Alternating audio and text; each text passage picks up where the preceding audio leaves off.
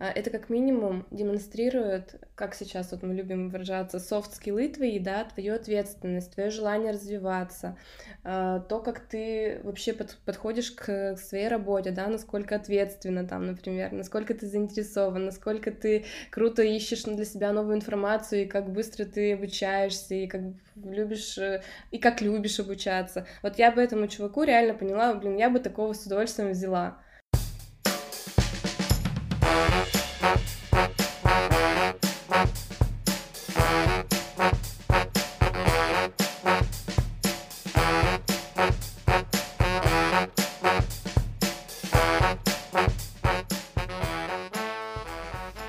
Привет, друзья! В эфире подкаст «Дизайн прост» и ваш любимый ведущий Павел Ярис Сергей Шимановский. Серега, привет! Привет! А в гостях у нас сегодня руководитель дизайн-студии 65 Pixels by 65 Apps а, Юлия Шиляева. Юля, приветствую! Привет, ребят! Юля, давай так, перед тем, как э, говорить о студии, расскажи, пожалуйста, вообще о твоем, так сказать, творческом пути. Как ты во все вот в это пришла? Какие у тебя были переломные моменты в карьере, да, соответственно, и э, что вот сейчас, чем ты занимаешься сейчас? Так, постараюсь покороче. А, училась я на экономиста. А, во время учебы а, я эту историю просто очень много раз уже всем моим ближайшим знакомым рассказывала. Когда я училась на экономическом факультете, мне мой брат, программист, подкидывал подработку попробовать там верстать в фотошопе какие-то дизайны сайтов, самые простые. А, начинала я просто с изучения уроков в интернете, сама просто как могла на свой вкус и стиль все это рисовала. Если посмотреть на, на эти работы сейчас, это просто рвотный рефлекс срабатывает сразу Все же. же через это проходят. Да, да. Вот. Ну и, собственно, как-то так втянулась, несмотря на то, что, говорю, у меня был такой ноутбук очень старенький, где каждое движение в фотошопе занимало реально 5 секунд. Это просто невозможно было что-то делать, но я как-то, в общем-то, справлялась. А, после этого а, брат мой купил мне ноутбук, потому что он тогда уже зарабатывал, а я еще нет. И я начала, в общем-то, этим делом увлекаться. Я училась на заочке и параллельно работала. Работала я у своего дяди продавцом. И, в общем, в определенный момент поняла, что надо мне двигаться дальше в дизайн, и пошла на курсы дизайна, то есть забросила вообще всю свою работу, сидела без денег проходила курс. Проходила курсы я, первый курс, это был наш местный, вообще его предоставляли, я постараюсь покороче, ну, Не, нормально, получится. вот, а вот, что за местный а... курс, кстати говоря? А, ты Этот... вот, вот откуда ты? Какой город, может быть? Да, да, живу я в Ижевске. Это был курс от службы занятости, потому что мне хоть какие-то были нужны деньги тогда, вот, а они при условии того, что ты проходишь у них обучение, платят тебе там, пусть маленькие, но какие-то деньги. Вот. Стандартная история, да? Да, и курс состоял из четырех программ. Это был Photoshop, Illustrator, Corel, тогда еще им пользовались многие, и 3D Max, что вообще было очень удивительно, потому что это очень сложная программа, ну, мое мнение. А, вот, в общем, курсы длились 3 или 4 месяца, прям вот э, с 9 до 6 целый рабочий день, все, я их закончила, научилась. Э, это максимум... офлайн история. Офлайн, да, ходишь прям туда и обучаешься. А, научилась максимум я просто пользоваться этими инструментами. Конечно, никакую базу там по композиции, цвету и всему остальному не дают. Собственно, вот. И после этого, на удивление, я сразу же нашла работу. Там прям дают диплом такой службы занятости. Прошел курс я, лекций. Я, я этот диплом принесла устраиваться на работу. Мне сказали, окей, покажите хотя бы ваши работы для начала. Я показала. Еще раз, они были просто ужасные. Но почему-то меня взяли. Типография, конечно, была так себе. Проработала я там 8 месяцев. То есть прямо и... это была вот типография, классическая история, когда человек, Вообще, э, освоив софт, э, ищет себе э, работу, в котором этот софт можно применить. Да, не исходя из того, что там делать, а исходя из того, в чем работать. Да, наверное, так. Аналогичная история. Вот. В общем, конечно, качество работ э, возросло, и руку я очень быстро набила. Типография же это такая история конвейера небольшого, да, там очень много быстрых всяких заказов. Собственно, вот, э, большой плюс — это набила руку. Э, тут же я как бы поняла через 8 месяцев, что роста уже дальше нет у меня. Ушла с работы, устроилась в газету, в рекламную. Там, та, там, наверное, качество было макетов еще хуже, но на удивление, признаюсь, меня с этого места работы еще и уволили. Просто потому что я начала говорить, ребят, ну, очень Нельзя много текста. Такое, вы, да? вы, вы знаете, ну, там реально, там каждый макет рекламный, это все текст, текст, текст, текст, и вот вся газета состоит из этих э, макетиков, сплошь и рядом просто везде текст, просто все ребит, э, пестро, ярко, в общем, вырви глаз. Вот, и работала я медленно, мне сказали, ты слишком что-то там копаешься, что-то пытаешься сделать не так, как мы привыкли, в общем, давай, до свидания. Две недели я там проработала, потом я э, через неделю, как меня уволили из этой газетенки, на удивление устроилась в рекламное агентство. Я не знала, почему так звезды сходятся. А рекламное агентство действительно для нашего города неплохого уровня было, но разрабатывала билборды, рекламные кампании для торговых центров наших местных, для строительных компаний крупных. Вот, там было очень сложно, потому что там уже были люди, которые понимают в дизайне и придираются сплошь и рядом ко всему. Но э, тоже как бы для меня была хорошая школа. Там тоже проработала недолго, Ушла потом э, в digital направление, тоже в местную нашу студию. То есть я правильно понимаю, что вот диджитальное направление для тебя стало переломной точкой? То есть, что было переломной точкой, которая вывела тебя на новый уровень, да, потому что вот когда мы работаем, ну, если мы говорим про старт карьеры, а, если, ну, сейчас везде как грибов а, студии, да, соответственно, тогда это было, ну, я насколько понимаю, такой немножечко закрытый мир, да, и вот происходит такая замечательная штука, ты в какой-то момент работаешь, работаешь, ты отрабатывая технические навыки на работе во всяких типографиях, да, как, опять же, рекламных агентствах, как правило, что стало переломной точкой э, для тебя в карьере? То есть вот как раз digital-агентство, правильно понимаю? Вот э, рекламная история, но диджитальная. Ты так сходу это подметил, но это абсолютно так.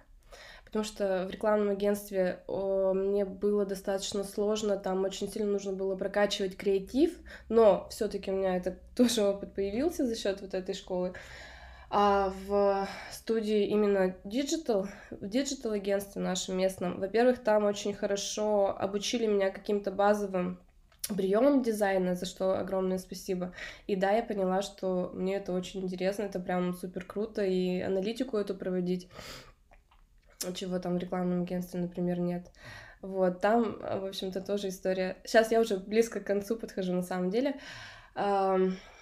Я проработала тоже не так долго. Э, мы делали до этого сайта, мне давали работы в основном э, доработки, да, и внесение каких-то правок. То есть не было такого, что целиком проект, э, на проекте я работала. Но первый проект, прилетевший мне от и до, это было мобильное приложение, хотя студия занималась сайтами для них, для, как бы для самой студии это тоже было новое направление. И, в общем, мы сделали это мобильное приложение, после чего меня схантили в 65 apps. Ну, то есть, на самом деле, твой э, карьерный путь, он не, не сильно длинный получился, да, то есть, вот, ты какое-то время э, осваивала софт, э, да, в э, котором работаешь, э, соответственно, потом э, были разные, да, ты двигалась, тренировалась, что называется, на кошках, а потом э, резко сменила сферу деятельности на digital. Э, И э, вот классная точка роста, которая у тебя была, ты, ты же никогда не делала мобильные приложения, значит, у тебя поступил заказ, а, который, собственно, тебя прокачал, потому что тебе пришлось залезть в гайды, понять вообще, что такое мобилки, как они устроены, какие они бывают, и, собственно, ты перешла работать в эту сферу. Классная вещь. Я думаю, что нашим слушателям, а, которые а, только-только делают свои там первые шаги, им будет крайне интересно вот твой персональный опыт. Кстати, расскажи еще немножко про студию, чем занимается, какие боли закрывают, кто заказчики. На кого работаете в основном? Русский рынок, зарубежный? Уже про нашу 65 Pixels, да?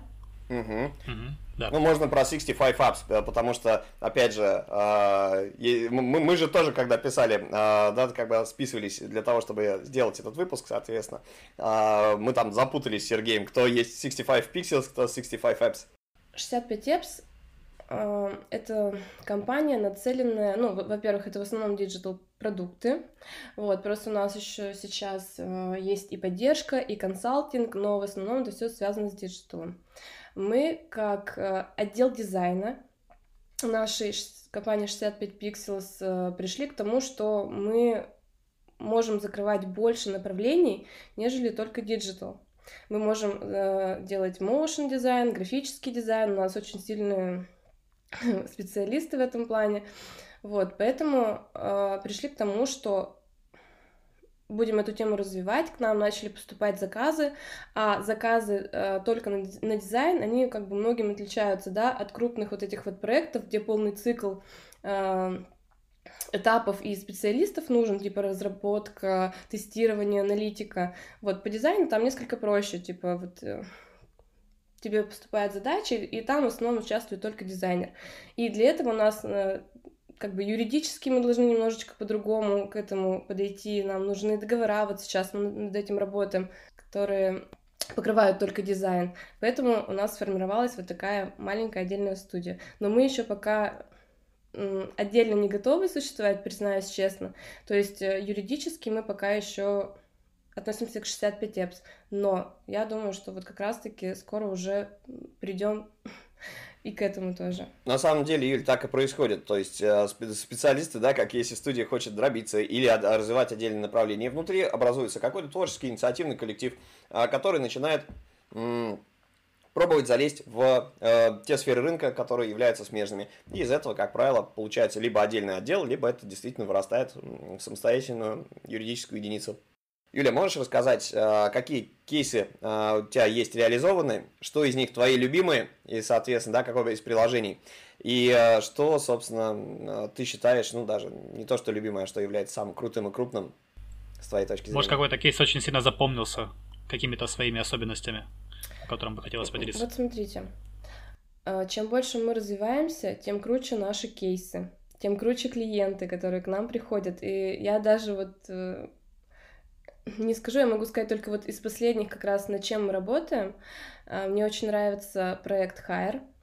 Мы недавно сделали им приложение для Smart TV, причем это не про... это кинотека, агрегатор как бы э, кинотек таких, и э, в то же время там есть, точнее, планируется функциональность умного дома, планируется интернет-магазин, но не полноценный, потому что мы проанализировали тоже эту ситуацию и, в общем, пришли к выводу, что покупать какие-то товары по телевизору, да, это вообще, в принципе, неудобно, никому не нужно. Но так просто ознакомиться с каталогом, почему бы и нет. Вот, и сейчас мы для них как раз работаем уже над мобильным приложением. Там уже планируется полноценный умный дом, то есть управление э, техникой Hire. У них же очень много различной продукции, да, не только телевизоры, вот, и полноценный интернет-магазин, и, собственно, э, та же самая кинотека.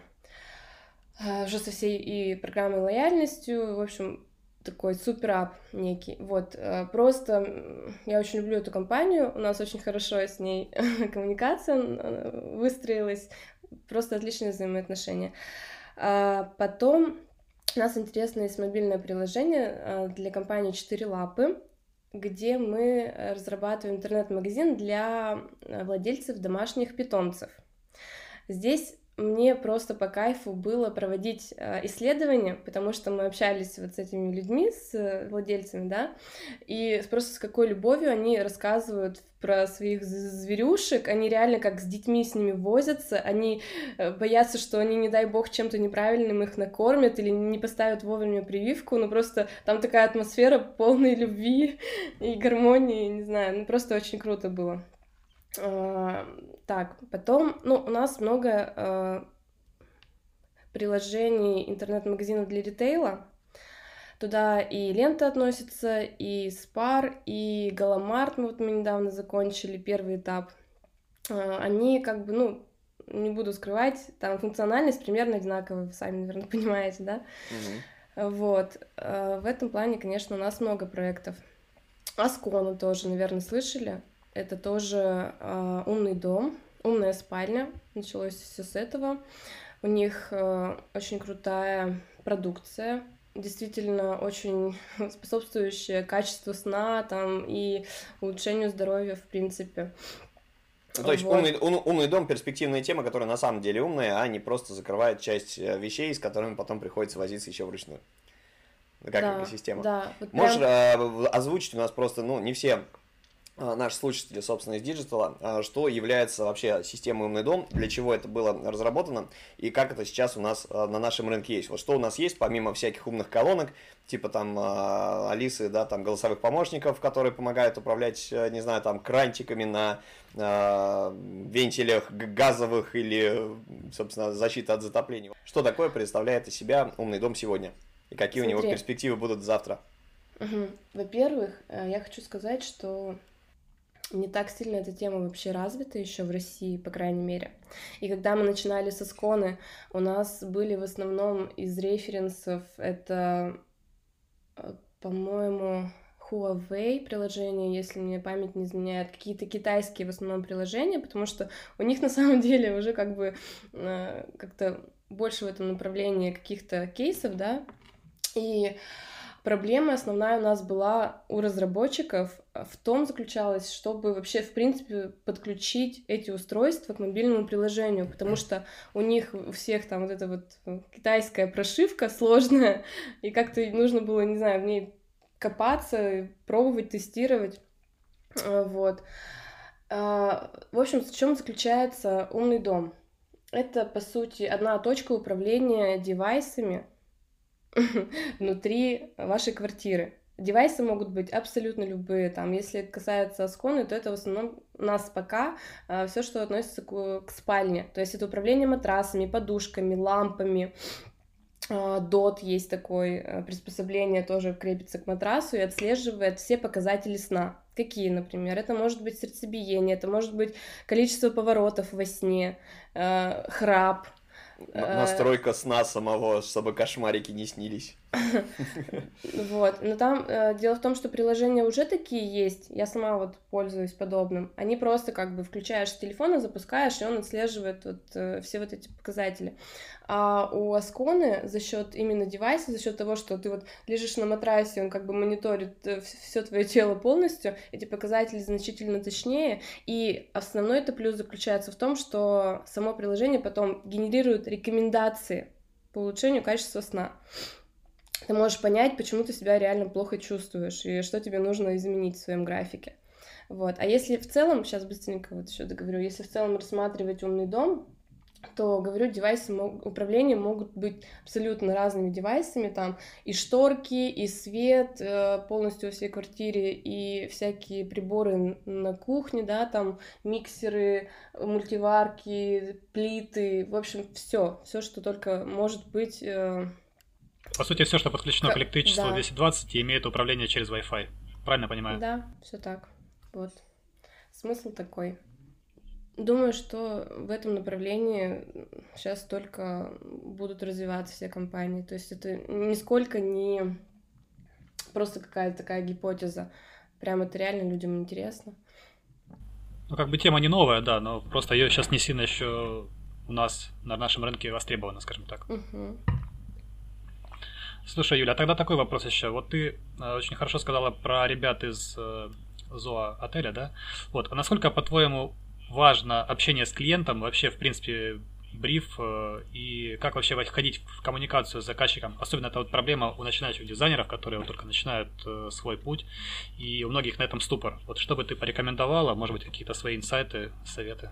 Во-первых, я бы порекомендовала обязательно общаться с заказчиком, как бы страшно не было, потому что наша компания э, в начале, то есть, э, смотри, я работала, в общем, одна как дизайнер в компании изначально, с этого все было началось, и на всех проектах общался по дизайну менеджер, меня вообще не подпускали клиенту.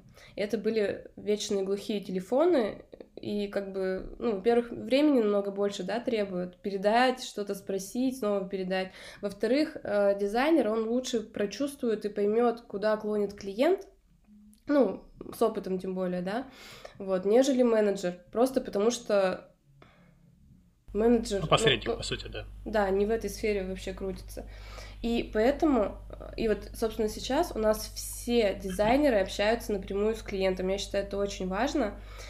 А, как выстраивать брифинг? Во-первых, я бы разделила его, если это digital продукты, на два этапа. Может быть, первый брифинг это аналитика, все, что касается бизнес-процессов заказчика и э, каких-то там э, целей, да, которые должно выполнять приложение, каких-то показателей, метрик. А второй момент — это визуальная концепция приложения, потому что здесь очень много вкусовщины и какого-то специфического видения от самого заказчика обязательно. И здесь нужен дополнительный брифинг, уже конкретно вот на визуал. А проводит его у нас обязательно тоже дизайнер сам, либо с дизайн-лидом, либо самостоятельно. Вот, и, собственно, закрывает многие вопросы сразу. То есть даже вплоть там, типа, иконочки, вот, например, залиты или контурные, мы можем сразу на брифинге это все прояснить. Прикольно. Вот, а, мы я, например, делю на три, да, как бы у меня еще есть пребриф, это когда тебе кто-нибудь незнакомый дядя или тетя пишут, со своими задачами. Вот, говорит, а мы такая-то компания, занимаемся тем-то, тем-то, а, давайте с вами как-нибудь созвонимся, нам вот какая-то штука нужна. Естественно, что мелких клиентов у нас это все фильтруется через почту, то есть сначала там есть, да, как, у, как, как многие делают, да, точка входа для того, чтобы фильтровать а, чуваков не совсем адекватных, да, которые мысли сформулировать не, может, не, не могут, да, у тебя есть условно бриф на сайте, его заполняют, присылают, он обрабатывается, собственно, после этого а, сами можем перезванивать ребятам, типа, вот, мы такая-то студия, мы да, нам писали, а, давайте пообщаемся.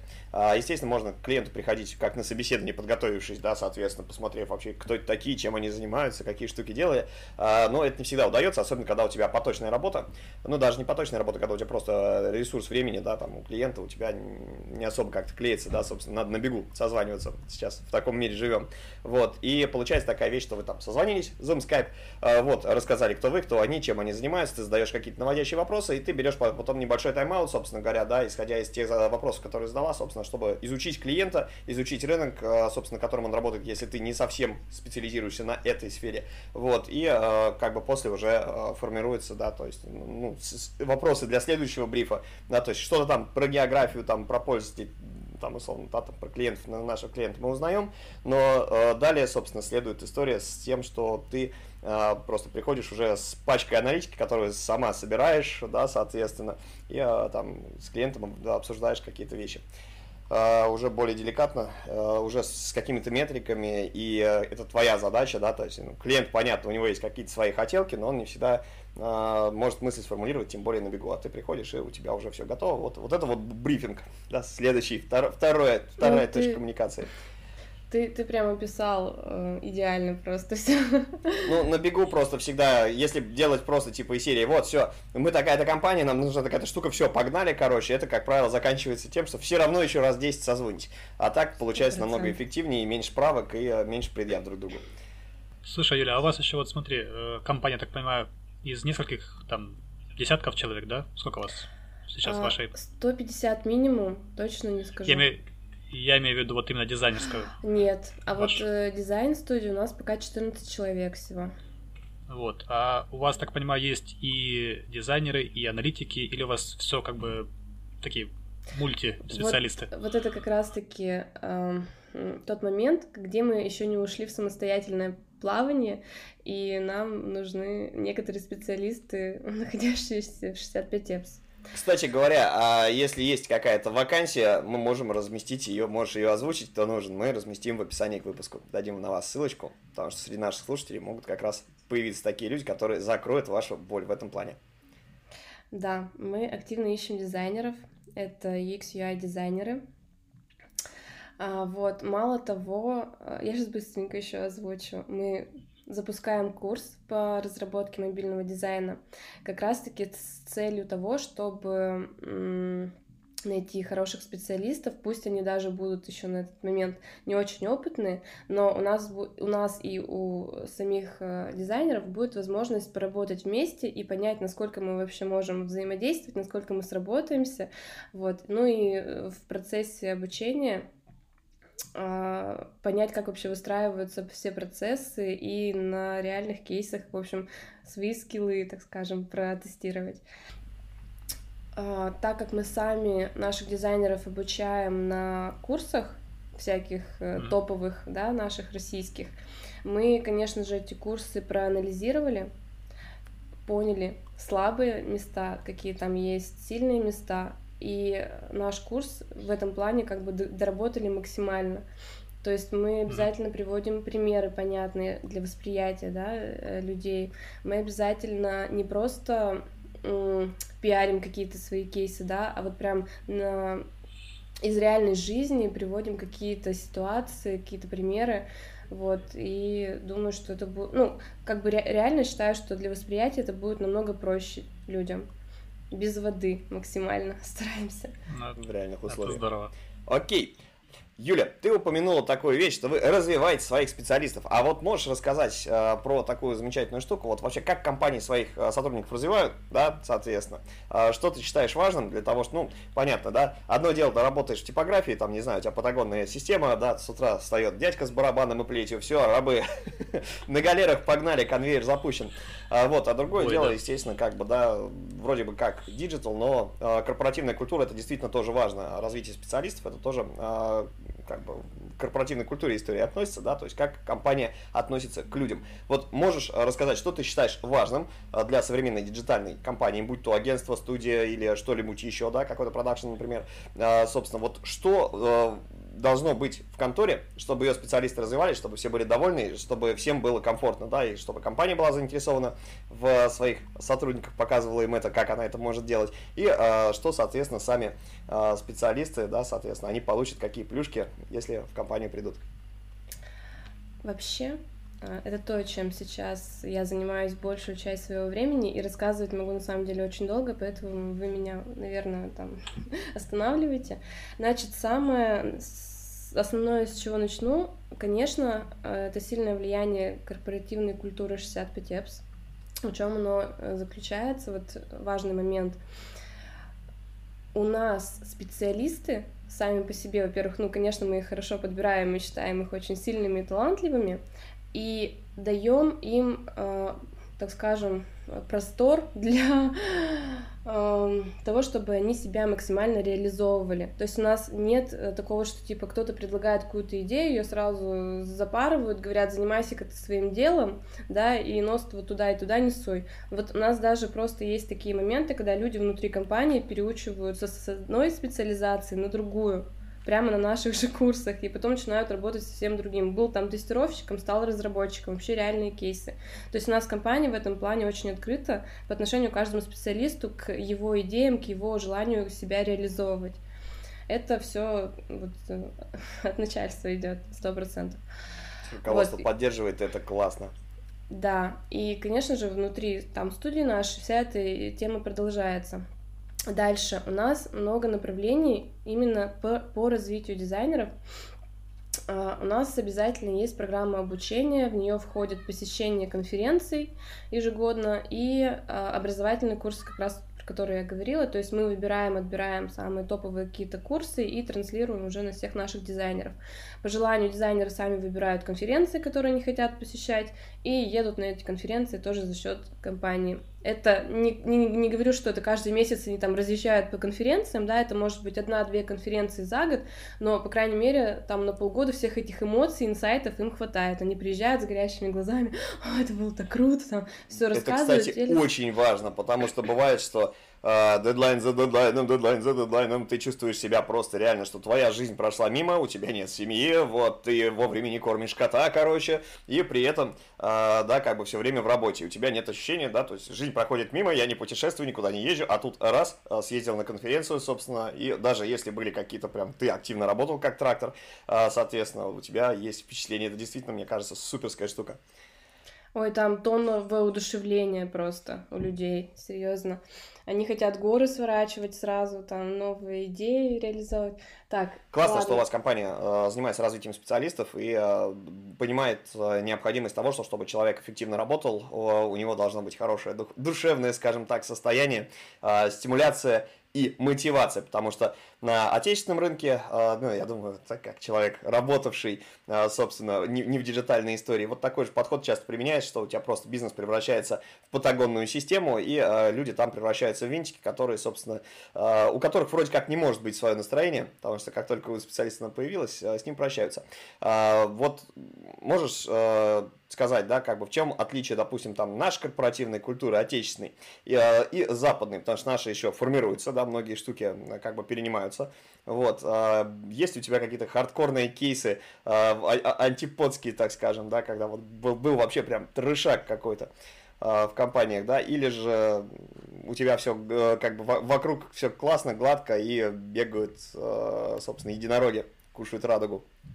Смотри, кейсы есть, но я бы не обобщала это как типа вот все вот в этой стране все так работают.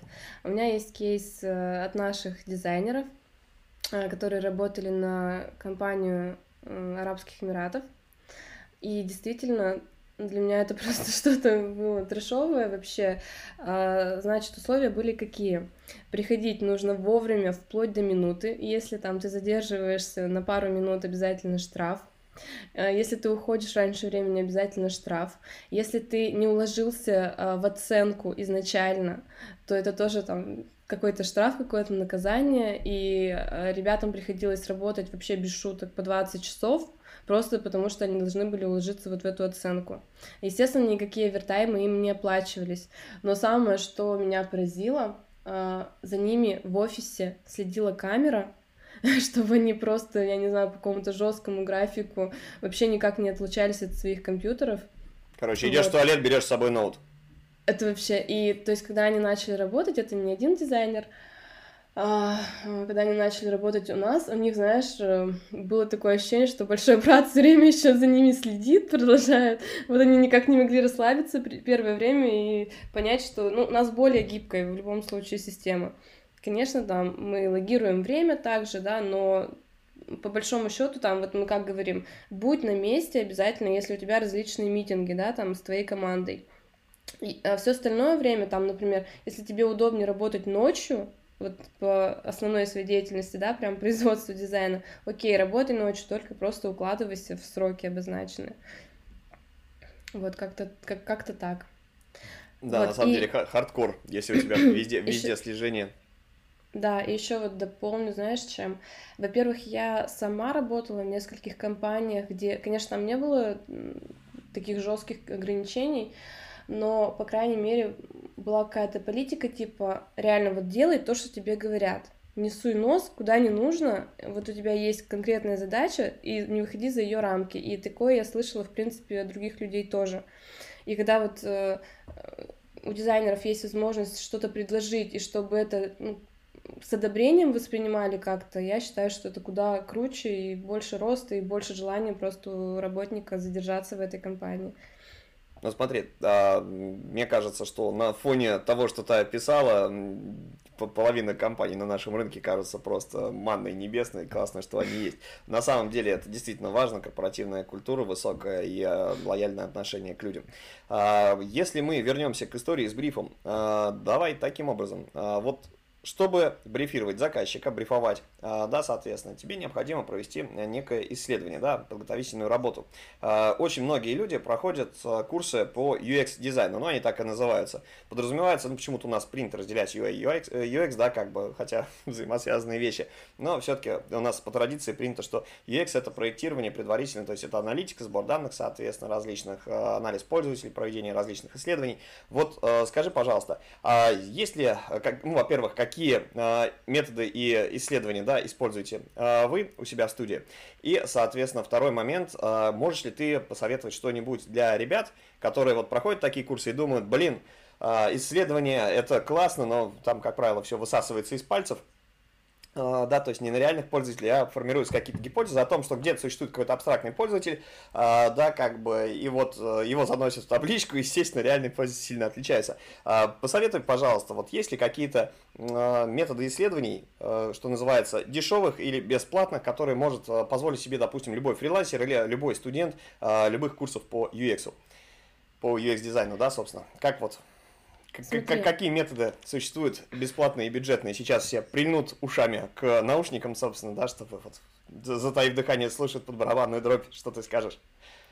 Так, во-первых, я скажу, что у нас э, пока в компании нет разделения UX, UI дизайнер, отдельных специалистов я имею в виду, да, потому что в моем понимании человек, который э, продумывает логику приложения и какие-то функциональные его моменты, он так или иначе в своей голове должен видеть конечный результат, в том числе и визуально, да, как это будет выглядеть, должно выглядеть. А что касается UX-исследований, все-таки мы не продуктовая э, команда, и, конечно, у нас нет на проектах столько времени, чтобы каждую фичу тестировать и э, проверять на пользователях. Это все, как правило, э, происходит уже на стороне клиентов и об тестировании в том числе.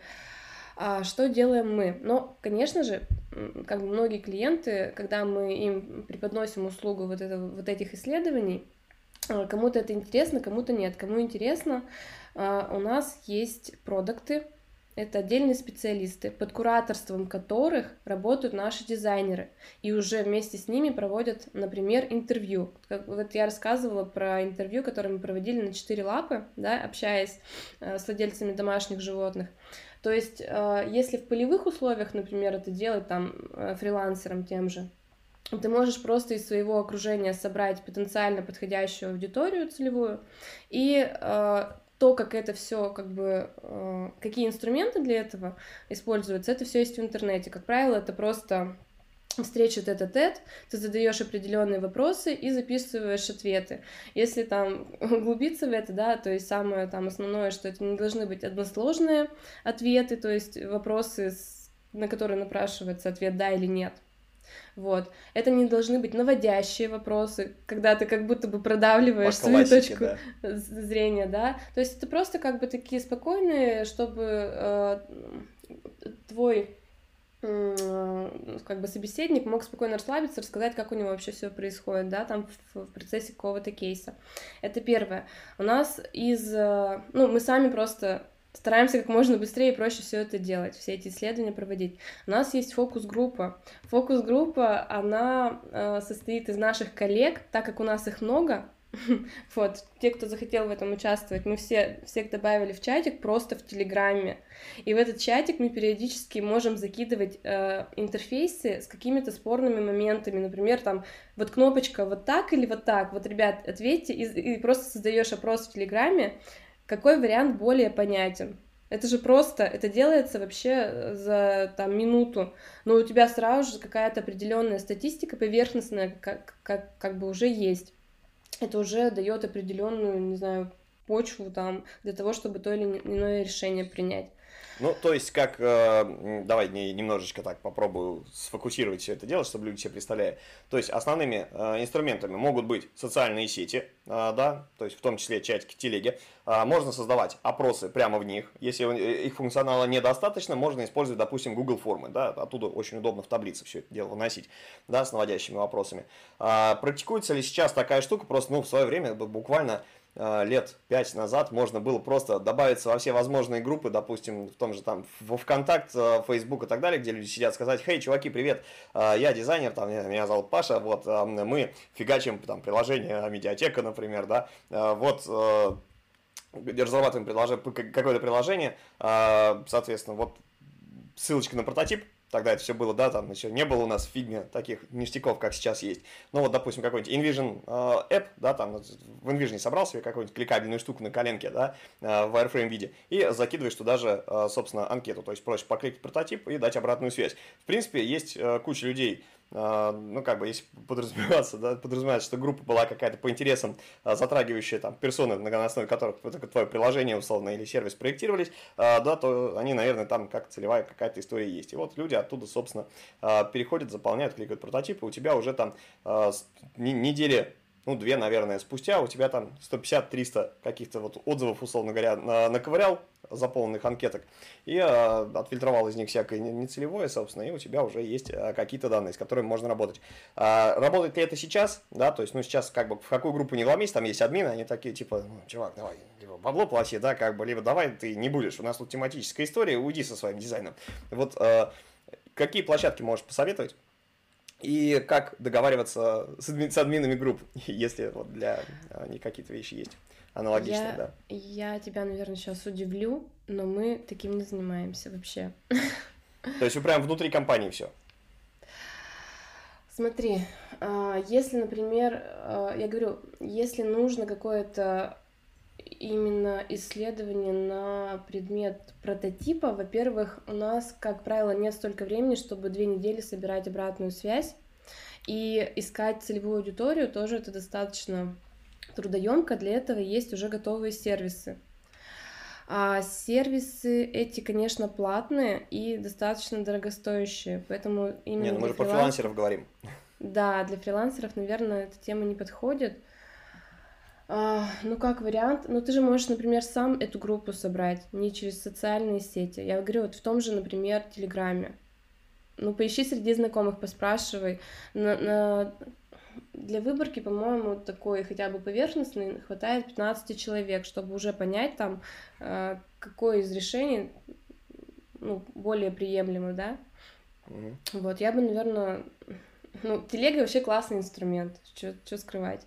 Вот, просто можно через нее все это пропускать. А так, да, ты сам говоришь, что возникают проблемы с админами в социальных сетях. Да, есть такое неприятное. Раньше было проще. люди были более открыты. Ну что ж, э, хорошая история. То есть, друзья, если вы проводите, ну, собираетесь э, проводить какие-то предварительные исследования, будь вы студентом, который защищает какой-нибудь диплом по UX, да, соответственно, а, либо вы фрилансер, то есть э, Telegram в помощь, ваше умение коммуницировать с людьми, можно, наверное, заходить, предлагать кому-то добавиться к себе в чатик, в какой-то собирать потенциально целевую и, соответственно, ну, прямо в личные, личные приглашения. И вот, как говорит Юлия, да, на примере 15 человек протестировать какую-нибудь гипотезу по-быстрому. Не знаю насчет э, объемности, ну, объема такой выборки для там серьезных больших-больших продуктов. Э, ну, понятно, что фрилансер, наверное, не будет работать с большими продуктами. Вот, но для тестирования каких-то э, вещей, да, соответственно, для небольших ваших заказов вполне себе хватит небольшой выборки, то есть вам даже не нужно а, будет, да, как бы опрашивать какой-то большой пул а людей, начать можно, как говорит Юлия, с 15 человек. Я, конечно, считаю, что маловато, но тем не менее, пускай будет не 15, а 30. Вот. Чем больше выборка, да, тем а, больше у вас данных. Я, я просто к тому, что э, эти 15 бы хотя бы набрать. Знаешь, бывает проблема. Если ты предлагаешь, да, ну ладно, окей. Это зависит от того, чем ты занимаешься и что проектируешь. Смотри, э, вы сейчас позиционируете себя как отдельную такую молодую компанию, а как вы себя продвигаете? Вот э, поговорим немножко о самопродвижении специалистов э, молодых, ну и вас, собственно, тоже как состоявшихся. То есть, что бы ты порекомендовала для как, как точку для э, рекламы себя и вообще, насколько это нужно и актуально сейчас для молодых специалистов? Просто если смотри, я поясню вопрос Сергея. А, когда ты много где работал, а, все классно, да, соответственно, ты опытный спикер, у тебя хорошо подвешенный язык, ты можешь, а, да, как бы использовать площадки, про которые ты в курсе, про которые ты знаешь. А вот человек вчера закончил курсы, условно, да, и вот это его фактически там, не знаю, он еще нигде не работает. Да, он, или, работы, да, да. у него одна работа, он пока не чувствует себя опытным специалистом, а, да, как бы, вот, ему же тоже нужно как-то продвигаться, потому что он взял, а, пришел человек, не знаю, постажироваться в студии, постажировался, а, соответственно, да, а дальше вот ну, у кого-то вот возникает какая-то излишняя скромность, то есть на работу устроиться, да, но продвигать себя на рынке как-то, да, как прокачивать свою экспертность, ну, я имею в виду не в рамках работы, а в рамках донесения это до следующего потенциального работодателя или клиента. Вот что бы ты посоветовала, что какой э, пул возможностей есть э, да, там, у того же фрилансера или у того же начинающего? для того, чтобы продвигать себя на рынке, показывать, что, хей, ребята, э, я здесь есть, потому что, ну, если тебя нет в интернете, собственно, ты не существуешь, вот, а в digital, да, и как-то нужно рассказывать миру о себе, о том, что ты делаешь. Смотри, а на самом деле это лично моя слабая сторона, потому что мой личный бренд э, продвигается вообще крайне вяло, даже я бы сказала, никак не продвигается, но у меня есть э, примеры. Э, я как-то случайно однажды подписалась на канал начинающего дизайнера, и он просто был максимально открытым чуваком, который рассказывал про все сложности своего роста, про клиентов, про проекты, про то, чем он прям вот занимается буквально там целыми днями. Я не буду озвучивать, наверное, как называется этот канал, но мне было настолько интересно, хотя я к тому моменту уже состоявшимся специалистом себя как бы считала. Вот, и я сто процентов уверена в том, что если, ну, нужно быть максимально открытым чуваком, неважно, начинаешь ты или нет, просто даже вот э, смотря как ты все это преподносишь, это может быть интересно точно таким же э, ребятам твоего же уровня, как минимум если ты будешь вот так это все рассказывать. И, конечно, за счет этого будет происходить твой личный пиар твоего бренда, да, лично. Ну, то есть ты, да, ты рассказываешь о своих сложностях, о своем росте, и, в принципе, это может как раз работодателя заинтересовать. Человек посмотрит, скажет, ну, ладно, не Конечно. будем брать HR, а будем брать тех, кто в теме, да, того, кто, кто есть дизайнер. Вот заинтересованные лица, ваш арт-директор, ваш тимлит, он может посмотреть ваш блог о том, как вы э, растете, и, соответственно, э, понять ваши боли, точки роста, какие-то интересные мысли, может быть, для себя подчеркнуть, и вы заинтересуете его как специалист. Вполне себе тоже неплохая история, то есть можно не рассказывать э, с позиции того, что вы супер-мега опытный чувак и ваше отношение к тому или иному проекту, а именно такой собрать вокруг себя небольшой комьюнити анонимных дизайнеров, начинающих, да, которые, собственно, боятся что-то сделать, у них аналогичные боли, и, в принципе, решая эти боли, общаясь или рассказывая про то, как другие люди решают какие-то проблемы, да, соответственно, вы будете расти. Знаешь, я вот добавлю еще немножко.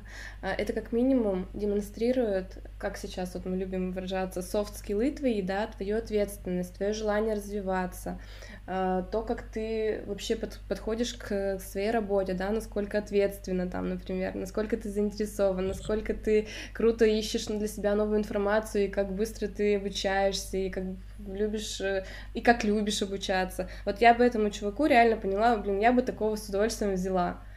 Он потому что очень быстро научится, у него просто очень хороший потенциал. Юль, спасибо большое. А, можешь дать советы ребятам, которые только-только начинают, потому что нас, а, ну, вакансии вашей наверняка заинтересуются ребята, у которых уже а, есть какой-то опыт, да, соответственно, либо прокачанные джуны, либо медлы, которых вы ищете. А вот ребятам, которые только-только начали, там еще, может быть, даже не доросли до уровня джун, только хотят войти в профессию, что бы ты людям посоветовал для их вот буста роста, да, соответственно, чтобы, может быть, что-то почитать, повдохновляться, или как подходить к своей работе, к обучению, да, к развитию. Вот дай несколько советов от себя, как от человека, который прошел путь от оперативной полиграфии до, собственно, ну, тим лида. Я, насколько понимаю, твоя позиция, она как-то так, да, старший дизайнер, тим лид называется. А, смотри, я когда вспоминаю себя вот э, начинающую, у меня была большая проблема с структурностью всей информации, потому что ее было очень много, и я не знала, с чего вообще начать. Я начала не совсем правильно, я начала читать книги, просто для себя такую э, механику продумала, типа берешь направление дизайна, например, э, композиция, и читаешь там три топовых книги, чтобы у тебя было какое-то общее впечатление. Вот так бы я сейчас сделать не стала. Я бы порекомендовала начать с какого-нибудь одного топового курса, именно в том направлении, в котором вам интересно, то есть это либо digital направление, либо графический дизайн, либо motion. Они, как правило, занимают от трех до полугода а, по своей длительности, но месяцев. у них да, месяцев, да. И э, у них один большой плюс есть, это как раз-таки выстраивание структурно всей информации, которая изначально нужна дизайнеру, чтобы вообще понимать, как это все устроено и какие этапы основные в их профессии есть. И чтобы именно по правильной цепочке, да, свою работу выстраивать. Вот, не все они, наверное, прям сильно прокачают, но, по крайней мере, это хорошее как бы подспорье. А уже после этого можно проанализировать свои слабые стороны в процессе уже работы, да, может быть, это на фрилансе начнется. Фриланс я бы не рекомендовала на начальной э, стадии своего развития, потому что рост в команде куда круче и быстрее, нежели ты самостоятельно будешь вариться там где-то в своем соке и работать по готовому ТЗ всегда. Вот. Ну, в общем, после того, как вы закончите этот курс, вы уже можете спокойно либо продолжать также э, проходить какие-то различные курсы уже локально, да, по какому-то направлению, вот, либо читать книги, читать статьи, если читаете статьи хотя бы по одной статье в день, сейчас очень много каналов, а, вот я лично на себе ощущаю, что это постоянно э, как какие-то новые свежие мысли, идеи, которые позволяют тебе, собственно, не не закисать. Да, да. Вот. Собственно, такой совет. Друзья, напоминаю, что э, в одном из прошлых выпусков к нам приходил Женя Кузьмин, э, собственно, основатель школы ОПРОК, и для всех слушателей нашего подкаста подарил совершенно неприличную королевскую скидку на обучение. Ссылку тоже приложим в описании. Юля, спасибо тебе большое, что пришла. Было очень интересно с тобой пообщаться. Э, получился очень хороший конструктивный диалог. Вот. Э, стандартный вопрос, как и всем. Придешь ли к нам еще раз? Может быть, не сама, может быть, с кем-то из своих э, коллег? Вы такие позитивные, приятные парни, я с удовольствием еще приду, если позовете. Отлично. Да мы еще и гладко выбриты, да ладно. Окей, спасибо. Друзья, на всякий случай напоминаю, что э, у 65 Pixels есть э, вакансия, э, собственно, для UI-дизайнеров. Если вы э, уверенный, прокачанный в себе джун или middle, вы можете попытать счастье. Ссылку на 65 Pixels мы э, вам пришлем. Напоминаю, в гостях у нас была э, Юлия Шеляева, руководитель дизайн-студии 65 Pixels, а с вами были ваши любимые ведущие Павел Ярец и Сергей Шимановский. Э, спасибо, что дослушали до конца. Желаем больших творческих успехов. Вопросы для Юлии на будущее вы можете оставить э, в Инстаграме или в Телеге в нашем чатике. Все вопросы мы собираем, и когда второй раз будем перезаписываться, Юлия уже готова перейти к нам второй раз, собственно, вот, эти вопросы мы обязательно зададим. Всем больших творческих успехов, добра, любви и позитива. Пока-пока. Счастливо. Пока.